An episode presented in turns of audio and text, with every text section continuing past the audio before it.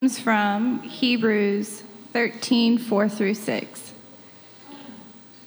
Let marriage be held in honor among all, and let the marriage bed be undefiled, for God will judge the sexually immoral and adulterous. Keep your life free from love of money and be content with what you have. For he has said, I will never leave you nor forsake you. So we can confidently say, The Lord is my helper. I will not fear. What can man do to me? This is the word of the Lord. All right, good morning, Mercy Hill Church. My name's Brad. I'm one of the elders here, and I'm happy to be with you this morning. Before we jump into this text, I have an announcement I want to share with you really quickly. Mothers, well, let me ask you this what's May 13th? I ruined that. May 13th is Mother's Day. I need your help. Grab your mom and bring her with you. But somebody just looked at me and said, no.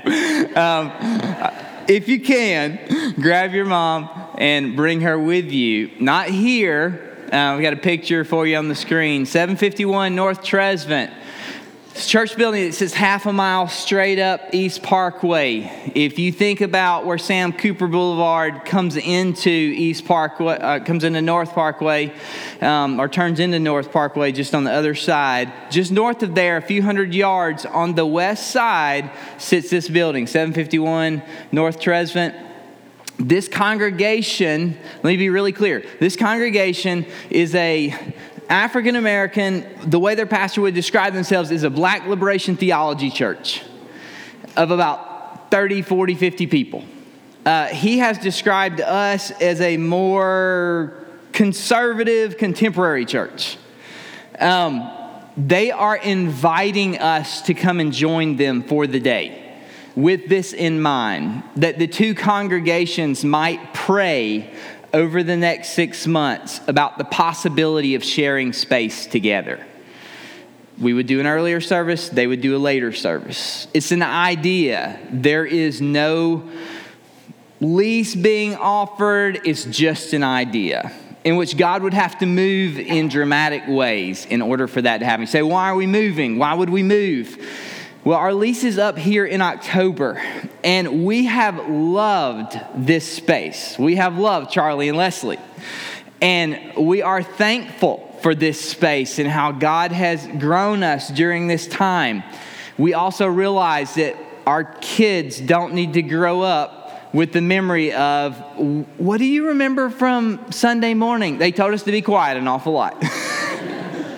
And so we see, uh, as you probably even experienced this morning, coming in for guests who are here, you know, we can get used to some things. They just become, oh, this is great. Sort of. But for guests, it's kind of like, wow, where do I go? It's there are a lot of people, and there's kids everywhere.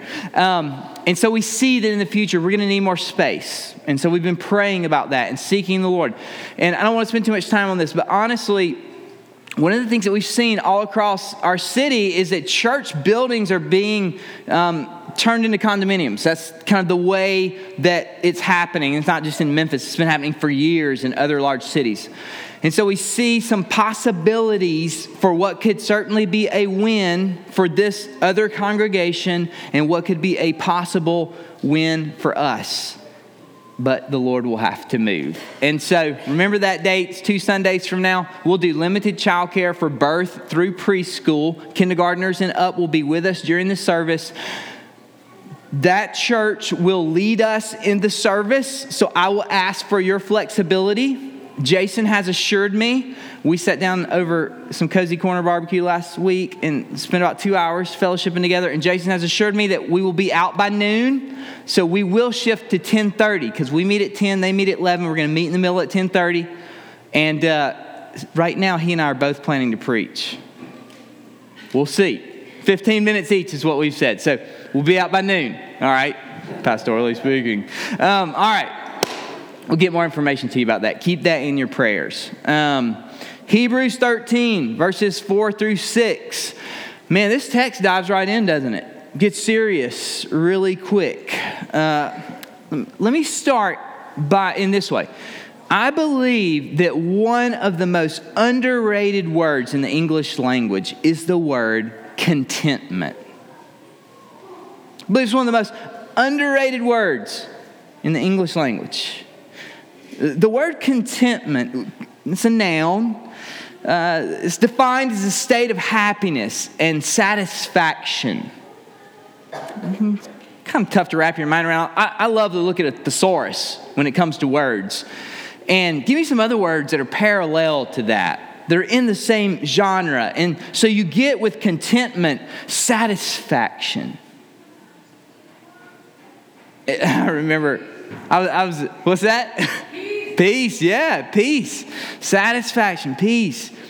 Gratification,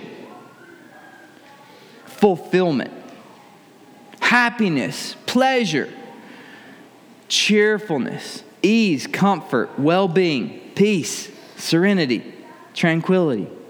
I take any of those words on my tombstone. And I probably don't think about that a lot. We should. I mean, cheerfulness, what a great word. What another underrated word. That it would be said of me that he was a cheerful person. Wouldn't that be good? Today, we're looking at two subjects in this passage marriage and money. And I can't think of two greater sources of discontentment in the lives of adults than when these two areas of our life are unhealthy. And, you know, it's true what they say if mom ain't happy, ain't nobody happy. And that comes to marriage and money. It's not a proverb, but I think it's in the proverb somewhere. I'm not sure. Uh, it's true. Marriage and money seem to plague adults statistically as some of the greatest sources of unhappiness, struggle, and discouragement. And I don't say that today in order to make you feel shame or discouragement if you are struggling in your marriage or if you're struggling when it comes to money. It's just the truth. We all experience struggles. You know, I've been there before, driving down the road, get a text message or a phone call. Bank account's empty. Oh, I remember.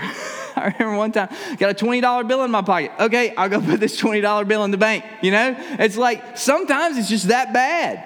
Money stuff can be really difficult sometimes. Hey, marriage stuff can be really difficult sometimes. Been there too. And so I don't say this in order to make you feel shame or discouragement. It's just the truth. We all experience those struggles. And, and single adults, if you're here today, it, oh, they're talking about marriage and money. Well, I'm only listening to half the sermon. No, you don't get a pass today because this passage speaks equally to those who are married as well as those who are single. So here's the kicker. As we look at this text today, you don't fix your marriage by looking at your marriage, and you don't fix your money by paying more or less attention to your bank account. Instead, the writer of Hebrews is going to show us that we have to look deeper than our own spouse or our bank account. Here's the big idea the key to marriage and money is managing your heart. What's ruling over your heart? How do you administrate your heart? The key to marriage and money is managing your heart. Joy, peace, hope, love, they're all rooted in contentment. And the writer of Hebrews is going to remind us that contentment is only found in Jesus. So if you want to be content in your marriage, if you want to be content when it comes to money, you're going to have to get to Jesus. So we're going to get there today. Um, we've been studying this book for, man, we've been studying this book for a year off and on. Almost done with it. And if you know anything about an epistle, here's the way an epistle goes. An epistle always begins with, who is God? Like Ephesians is really like, really evident in Ephesians. Who is God? And then you see, what has he done? And then an epistle usually moves to, and then in light of who God is and what he's done, this is now who I am, and then it usually ends with what I'm called to do. So, so that's moving from gospel identity. This is what the gospel is. This is who God is. This is what he originally intended. This is how you screwed it up.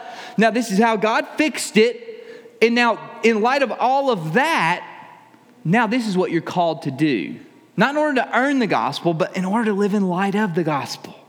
And so we're looking at some of the moral application that comes from the writer of Hebrews as he's writing to a group of people who have been struggling. Their possessions have been taken away.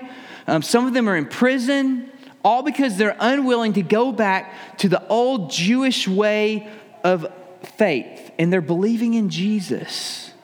They're gathering in small homes. They're worshiping together with all these people that are being termed you little Christs, you little Christians, and they're being looked down upon. And the temptation is for them to turn away, to turn back. And the writer of Hebrews is saying, no, don't do that. And also be careful in these things. And so let's look in verse 4. Here's what I want to do. We're going to look at these, and I'm going to share some really practical stuff as we go that can be somewhat helpful. And then I'm going to tell you why it's helpful, but it also isn't enough. And then I'm going to tell you what is enough. All right? Look at verse 4. Let marriage be held in honor among all, and let the marriage bed be undefiled, for God will judge the sexually immoral and adulterous. The writer's possibly addressing teachings that threatened to make their way into the church that did not honor marriage. If you look back even as early as the third century, you look at Origen, he was a theologian.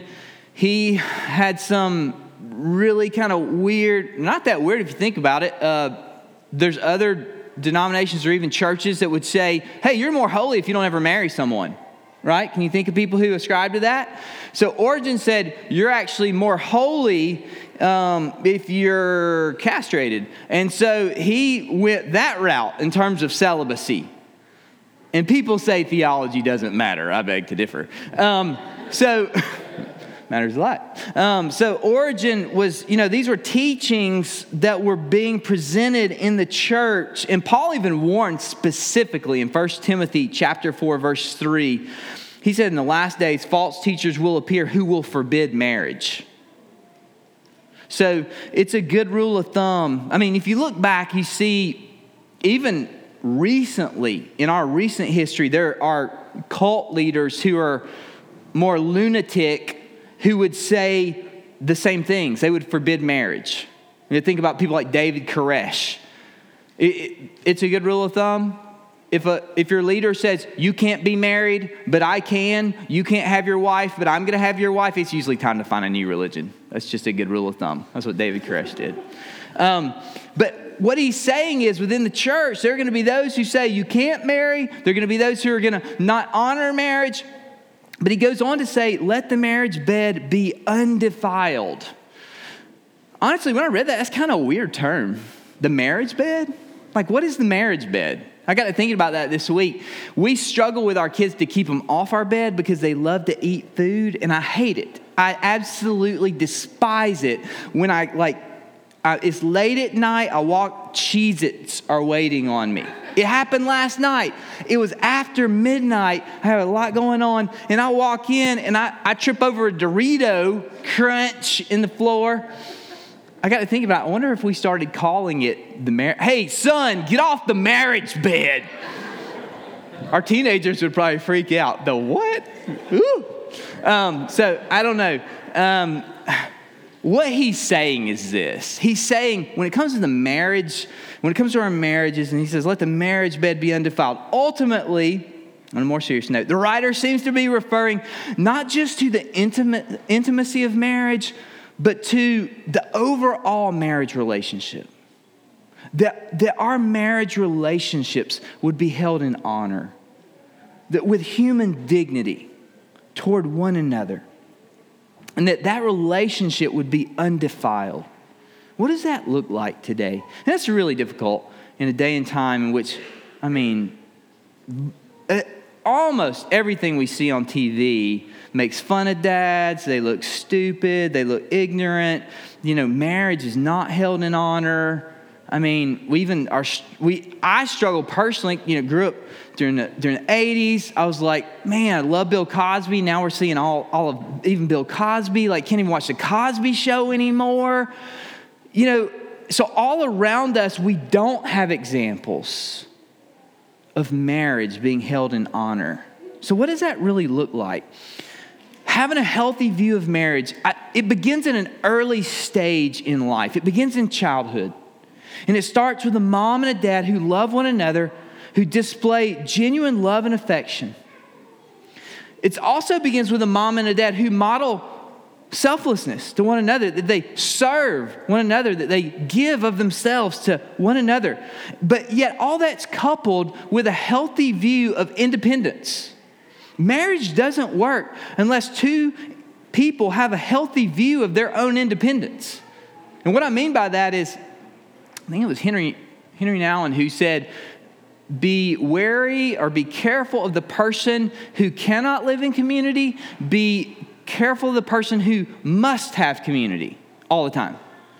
And so there needs to be a healthy independence within our lives in order for us to be assertive in the way that we ask for what we need in the relationship, not expecting the other individual to read our mind or, or to always have the answers. They're not God. And so there needs to be an independence with a healthy assertiveness. And all that, I can tell you this, all that is grounded in knowing your own story. And we don't have time to talk about all that, but we we need to do some work in our stories. We do that some in our missional communities. But all that's grounded in your own story. You say, Well, I don't know my story, or I don't want to know my story. Like, everything about my life was unhealthy growing up. I didn't even have a mom and a dad, or I wish I didn't have a mom and a dad, um, at least not the ones I had. Missional communities are so important in our lives because it gives us the opportunity to do enough life with other people that hopefully we get to see some examples of what healthy marriage looks like. I'm not saying that we all have healthy marriages or that any of us have it figured out or know what we're doing. We're all on a journey.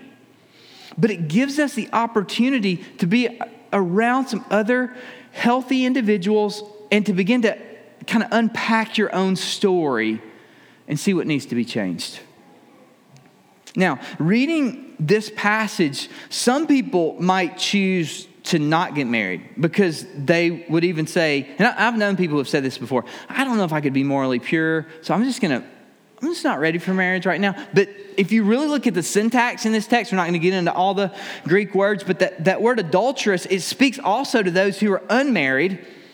And so you don't get a pass on protecting the marriage bed and keeping your marriage undefiled just because you're not married yet in essence, to have a healthy view of marriage, I said it began where? At your engagement? No, it begins in childhood. And I just want to say to some of our youth, some of our kids who are here, kiddos, look at me. I'm talking to you, kiddos. Dating life is where a healthy marriage begins.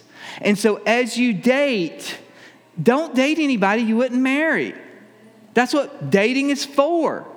You say, No, I'm not dating to marry. Well, then what are you dating for? You're not dating to sleep around. I hope not. And so you're dating for marriage. And so you begin, even in your dating life, by saying, I'm only gonna, I'm gonna go ahead and see that I'm protecting my future spouse, even in the way that I date. And let me tell you, to the world who's around you, you may say, man, that would hurt some feelings. I mean, I would have to say no. I would have to turn, girls, you may say, I'd have to turn a lot of guys down. There doesn't seem like there are a lot of healthy guys around me. Let me tell you this it is one of the most powerful encouragements, it's an astonishing witness to the gospel. It might not be popular, but it's an astonishing witness to the gospel when you're willing to say, I love Jesus more than the popularity that would come in dating you. I love Jesus more than dating someone who doesn't know Jesus and who's gonna, my life's gonna head down a path that I don't want it to go. It's an astonishing witness to the gospel. When someone says, You love God more than you love an individual, that's crazy. It's highly unusual. The scripture if you look throughout the Old Testament, you see at least three reasons for marriage, and then I'm going to move on really quick. Propagation of children, we see that in Genesis 1:28. That's the first reason. Secondly, we see as a means of pre- preventing sexual sin. Paul talks really, as the kiddos these days say, what do they say? Real talk. 1 Corinthians 7. Go check it out real talk. Paul says, if you're burning in your flesh and you must get married, then get married. So, as a means of preventing sexual sin. And finally, for companionship, Genesis 2, it's not good that man would be alone. Sin hadn't even entered the world, it wasn't good. So, what are the ways that we can hold marriage in honor today? I'm to give you some good ideas that are helpful, and then I'm to tell you why they're not enough, but they are helpful, okay? So, how do you hold marriage in honor? This sounds super cheesy. I'm just going to go for it. If you're married, touch feet in bed every night. Let me tell you what I mean by that. My wife and I, when we were in seminary, we sat down at this dinner with a lot of people who supported the seminary, and there were a couple there who were in their probably their late 70s, early 80s, and they were telling us about, oh, we've been married like 50, 60 years. And we said, we were really young in our marriage. We said, what's the secret? And, and this little man, he leaned over to me, he said, touch feet in bed every night. And what? Okay. It's kind of weird. Um, what do you mean by that? And he said, We've discovered, you know, the Bible says, don't let the sun go down on your anger. Like, it's not healthy to step till two in the morning fighting. But he said, We've discovered if we can touch feet in bed every night, that means a few things. We're going to bed at the same time, we're sleeping in the same bed, and we're saying in that physical act, Hey, I'm committed to you till in the morning. We'll get this figured out. Because if you're married, you all know how easy it is when you have a spat to crawl in bed, and you might be in the same bed, but you might as well be miles apart. You, you can make that king size bed feel like half of a twin. You're on the corner, on the edge, you're facing the wall. She might as well be miles away. You guys know what I'm talking about. Touch feet every night. Only commit to speak the best about one another in front of others. And I encourage you, if you hear friends who don't practice that, grab that husband and pull him aside quietly and say, Man, I love you. You got to honor your wife when you're in front of other people. Like, don't tear her down. Never spend time alone with another woman. Just seen some high profile pastors, some who haven't even, I mean, you, you look at the overall sense of what's happened. Bill Hybels was one. He came back and he said, I had a practice of spending time with women alone. Did he have an affair? Did he commit adultery? No, but it was unhealthy. It was a culture of spending time with other women alone, and he stepped down as a result of it. Six months before he was supposed to finish at Willow Creek, probably the highest profile church in America, he didn't finish well because of this. So, counseling, coffee, never do that alone with women. I don't personally. Um, you may say that's a little over the top. Like in my job, I have to. Do you want your spouse to have dates alone? Do you want your spouse to go to lunch or dinner with someone of the opposite sex alone? I don't. And so I don't do it. It's awkward sometimes. And when, when it gets awkward, when somebody says, Hey, can, can we meet for counseling? I just look at them and say, I'm sorry, I don't ever meet with anybody of the opposite sex alone. Nothing against you, I just don't do it. Never have for the last 20 years. Never plan to. Because if you keep really, you say, That's crazy, that's a strict boundary. Yes, it is. Because I know that probably 95% of affairs are never planned. And I can look at affairs and tell you that a lot of them aren't for physical attraction you know what I'm talking about. He left her for her? Oh my goodness. You know what I'm talking about? They're not planned. How do they come about? They come about because people had boundaries that were not strict. And slowly over time, she showed some affection. She showed some interest. He opened up about how things weren't going well at home. Then don't let it happen. Set boundaries. Seek marriage counseling and advice when it's needed. We all need marriage counseling at some point. And realize it's a relationship you're in that's developing over time, and it requires constant attention and energy.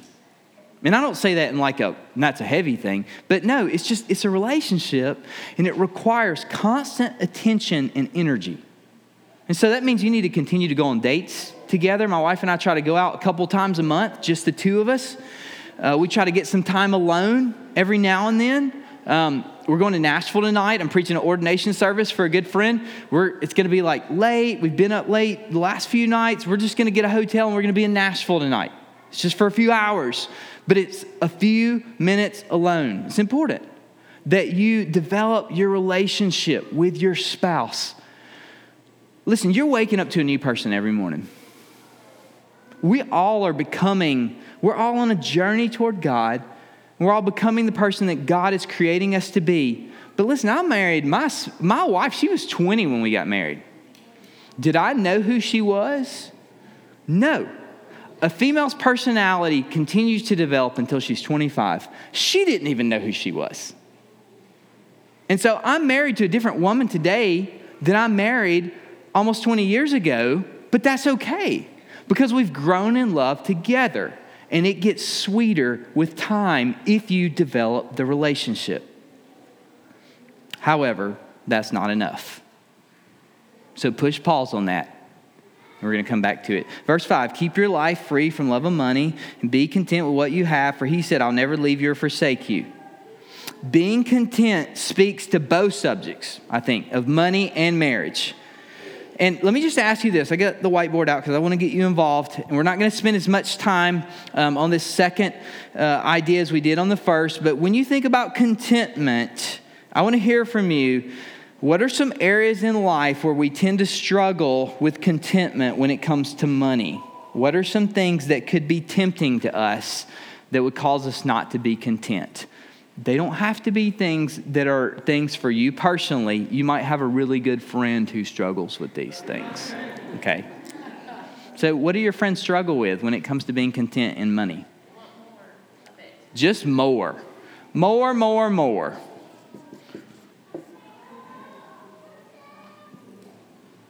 Free time. Free time. Just want more free time. Struggle with contentment in not having enough. Giving. Giving. Gets harder to do the more we get. Comparing to others. Comparing to others. Like what kind of stuff? What kind of car is it? Lamborghini, somebody said. Debt.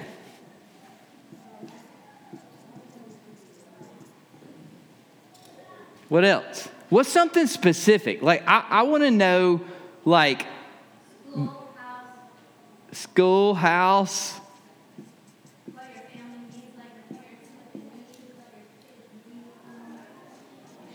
Oh, now that one's a tough one. What we need? Vacation. Like to the beach. Vacation.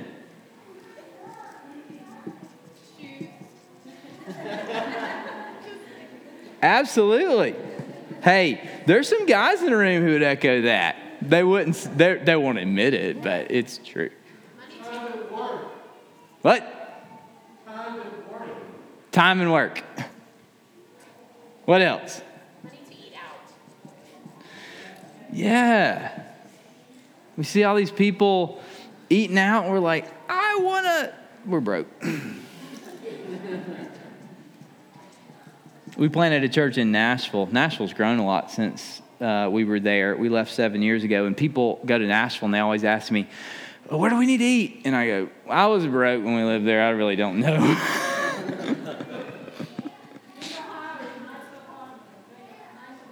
Nicer place, yeah. Okay, so in a big public setting like this, we're probably not going to get real specific, but my guess is that there were some really specific individual items that even came to your mind that you're like, oh, that's so silly. I'd be really embarrassed to shout that out. But it's really true. When it comes to being content with money, probably the better question is what doesn't tempt us when it comes to money, right? Not what does, what doesn't. I mean, we are tempted at every turn. Here's the danger, especially for Americans. C.H. Spurgeon said this I've been to a lot of testimony meetings, and man, he had. He had one of the largest churches, I think he had the largest church in America at that time. And I've heard a lot of people share how they've sinned. And I've heard people come to me and make confession of sin. But in all my life, I've never had one person confess the sin of covetousness to me. Isn't that interesting? It's probably one of the greatest sins of our modern era because we have so much and it makes us covet all the more. Let me be clear you don't have to have a lot of things in order to covet. Covetousness is an attitude, it's, it's connected to our longings. And so it reflects the attitude of our heart. And you remember the big idea from the day the key, the key to marriage and money is managing your heart. And so let me give just a few suggestions. The only way to fight coveting is to commit to regular, to give regular, increasing percentages of your wealth to kingdom work. It's a pretty definitive statement. Let's say it again. The only way to fight coveting is to commit to give regular, increasing percentages of your wealth to kingdom work. So, how in the world can you make that statement? Because where your treasure is, there your heart will be also. And the more you have, the more your heart naturally bends toward keeping it secure. Those of us who feel as if we don't have a lot of money, we have this illusion. If I only had a lot of money, it'd be easy to give it away. If you talk with people who have money, you will come to find if they have ever experienced life without money and then they've experienced life with money. I've known um, a friend who was a millionaire who lived in the bathroom of the gas station that he operated and then got into the food, freezer food shipping business and became a millionaire. And he would tell you that he was far more satisfied without money and that it was actually easier to give it away when he had less. Doesn't get easier, gets harder. We're more tempted to covet the more money that we have. But listen, God's gracious. April 17th has come and gone. And God's gracious because He's given you the opportunity objectively not to look over this sin not to say, well, because here's what we'll do I know I covet, but then we'll compare. I know I covet some things, and I know I'm not generous, but I'm more generous than. April 17th doesn't allow us to do that. Because on your taxes, you looked, and there is a line item in which objectively you can tell just how generous you've been this last year and you get the opportunity to ask the question Am I a person who covets? Or am I a person who is directing my heart in the tre- toward the treasure of the kingdom of God or toward the treasure of myself? Be content with what you have. A passage of scripture that has meant much to me over the last probably six months comes from 1 Timothy 6, and it says this. I don't think I have it for you on the screen, just listen. But godliness with contentment is great gain, for we brought nothing into the world, and we cannot take anything out of the world. But if we have, listen to this, if we have food and clothing, with these we will be content. But those who desire to be rich fall into temptation, into a snare, into many senseless and harmful desires that plunge people into ruin and destruction. For the love of money is a root of all kinds of evil. It is through this craving that some have wandered away from the faith and pierced themselves with many pangs. If we have food and clothing, then we will be content. What an amazing verse.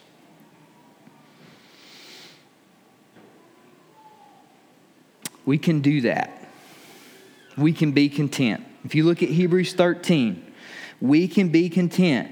Keep your life free from the love of money. Be content with what you have, for he has said, How can we be content?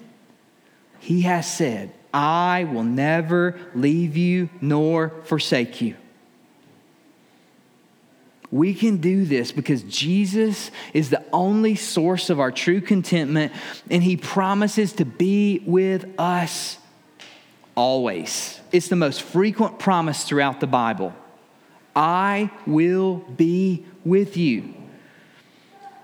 Jeremiah Burroughs, in The Rare Jewel of Christian Contentment, wrote this. He said, You worship God more by contentment than when you come to hear a sermon or spend half an hour or an hour in prayer or when you come to receive a sacrament. These are only external acts of worship, but contentment is the soul's worship to subject itself thus to God by being pleased with what God does. being pleased with what God does. The writer ends in verse 6 with this So we can confidently say, The Lord is my helper. I will not fear. What can man do to me? The Lord's my helper. I will not fear. What can man do to me? Here's a big question What do we do if we're not content? What do we do if we do fear? Right? What do we do if we fear for our marriage or if we fear when it comes to money? What's the answer? Well, we know the answer is Jesus, right? The answer is the gospel. How do we get there? Because the danger in traditional teaching when it comes to marriage and when it comes to money is to come up with a list. And I've given, I've given you some of those lists. And listen to me, they can be helpful. Don't get confused by this. They can be helpful, but they do not lead to repentance. Spiritual disciplines are not meant in order to bring about repentance. If you try to take spiritual disciplines and implement them as repentance, it's called works righteousness. So, what I mean by that is, oh, when it comes to my marriage, I got to do some stuff. Oh, when it comes to my money, I got to do some stuff. So, I got to get some better practices together. And so, I'm going to use these good spiritual disciplines of tithing in order to try to repent. That's called works righteousness. It doesn't work. Spiritual disciplines don't bring about repentance. Spiritual disciplines enable us to grow up into Christ, to look more like Jesus, so we don't have to repent so much. Okay? And so as you think about money and marriage, um, I want to just remind you of something. You've probably discussed this in your missional community. Um, if you haven't, you need to. Just want to remind you of something that we call the fruit to root process when it comes to repentance. I think this will aid you really well. I want to share this with you right before we end. So, when it comes to sin in our life, what we typically do is we think about sin. We're talking about marriage today, we're talking about money. What we typically do when we realize that we have sin in our life is we say, Oh no, I'm sorry, I'm going to repent. I won't do that again. And so we run straight to the cross. Now, it's a good thing to run to the cross, but we can't run too quickly. Because if we run straight to the cross, and if we say, Oh, I misused my money, I need to, I, I need to stop. If we end with things like stop or just simply sorry, what you've noticed in your life is that stop doesn't work. That's why there's professional counselors. I could tell you to stop. When you just try to stop, what you end up doing is cheap grace. In your life, you haven't really repented. You've just realized that some things are wrong, and you're maybe sad about those. Maybe you got caught and you want your life to look different, but you don't know how. This is just looking at really what I call the fruit of your sin. In order to move toward true repentance, you have to look deeper. You have to go down. And you have to look at what I would call the root of your sin. Now, as you begin to think about marriage or money or whatever sin that you're struggling with, you have to begin to think when it comes to this sin, not just what, but why. Not just what, but why. See, when I sit down with a guy who's struggling with pornography, we can talk all day long about what he does. We can talk all day long about putting a filter on his computer, and while that might be helpful as a spiritual discipline to make him more holy, it doesn't bring about repentance. Because repentance is an attitude of the heart. If you look back in the Gospel of Mark, Jesus would say, It's not what a man takes in that makes him unclean, because what we eat comes out of us. No, our uncleanness, it comes from within. And so something within has to change. So it's not just the what, but it's the why. Most guys who struggle with pornography, even though the fruit of their sin is lust, the why of their sin, the root of their sin is intimacy. And they're usually lacking it. So you have to look not just at your sin, but you have to look at your idols. When you think about money, Why am I in debt? Why do I compare? Why do I want these new things? What are you looking to do? Are you looking to achieve? Are you finding your accomplishment in, in achievement? Are you finding your identity in the accolades of others? Man, if I could drive that kind of car, if I could wear that brand of clothing, if I had that job, then people would look at me a certain way. You have to dig deeper in order to see what am I truly believing in that isn't the gospel so that I can then remind myself of the truths of the gospel. That God is glorious, and so I don't have to fear others. That God is good, so I don't have to look elsewhere.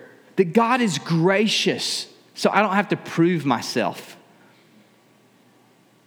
And as you begin to think, okay, what does the gospel really have to say about this? How is Jesus better than what I'm trusting in? Then, as you consider that, you move toward real repentance. It takes you to the cross, and what it brings about is the gospel, and it brings about meaningful heart change. That's triangle's universal sign for change. So that's heart change. But what it enables us to do is it enables us to live out the gospel in all of our life. Because we move away from sin and more toward Jesus. And so I want to be really careful today as we talk about marriage and money that you don't just walk away with some, honestly, just some good ideas of things that you should work harder at or try more in but that you would actually take the time to consider what am I really believing, that you would dig deeper, that you would see the idols in your life, and that then you would enable, through the work of the Spirit, that the Spirit would enable you to truly repent and to come back to Jesus. We can be content both in our money and our marriage because we have all we need. Do you believe that? We have all we need. Not to say that there isn't work that needs to be done in all of us, because we're all on a journey becoming more like Jesus. That's what it means to be a Christian. We have Jesus, and He promises to be with us, to be our helper. Arthur Pink said this I'm going to leave you this quote Contentment is the product of a heart resting in God. It's the blessed assurance that God does all things well and is even now making all things work together for my ultimate good. That's really difficult for some of you to believe. Tough statement. Some of you hear that and you're probably thinking, how can I believe God does all things well when I'm hurting, when I'm tired, when I'm afraid, uncertain, when I'm grieving, when I'm waiting, when I'm discontent, when I'm sorrowful? Maybe there's some of you here, you're old enough that you realize that you have some wholesome desires that you're probably not going to see realized in this life. And that's really hard. How can you find contentment in those places? How can we trust Jesus in those times? We can look to Jesus on the cross and see the only one who can truly be trusted our helper, the one who brings us to God, who promises to never forsake us, the one who was forsaken by all in order that he would meet our needs according to the riches that can only be found in Christ Jesus. We can trust Jesus. He is all we need. As you come to the table today, we want to invite everyone who's a follower of Jesus. You don't have to be a member of this church. If you're a follower of Jesus, if you have believed that Jesus is the Savior of the world, and ask Him that He would forgive you of your sins and you've given Him your life, we invite you to this table. And I want to ask, um, I'm going to ask Brad and Kelly if they would come in just a few moments and, and serve. And then I'm going to ask uh, Charlie and Leslie if they would come as well in just a few moments and serve. And they're going to hold the bread and the juice. And as you come forward, they're going to remind you this is Jesus' body broken for you, this is Jesus' blood spilled out for you. And as you prepare to come and, and revel in the grace of Jesus and the one who can be trusted, take a few moments. Consider the areas of your life where you are discontent and ponder what it would mean to trust Jesus in such a way that you would find your ultimate contentment in Him. I'm going to ask those couples if they would come forward and our band if they would come forward, and I'm going to pray. Uh, Father, we are so thankful that in Jesus we have life and we have hope and we have peace and we have joy and we have cheerfulness. And Father, I just pray for each of us in our lives, God, that you would help us today to just to unearth those areas of discontentment and that you would enable us by your grace to be able to repent. God, to be able to see the way that Jesus is better than what we've been trusting in. And Father, that you would make us a people who are holy, who are more like you. God, we've already been justified. Would you help us, God, as you glorify us, that we could find our contentment our wholeness, our satisfaction in you. Jesus, thank you for your death, your life, your resurrection to give us hope and give us life. In Jesus' name we pray. Amen.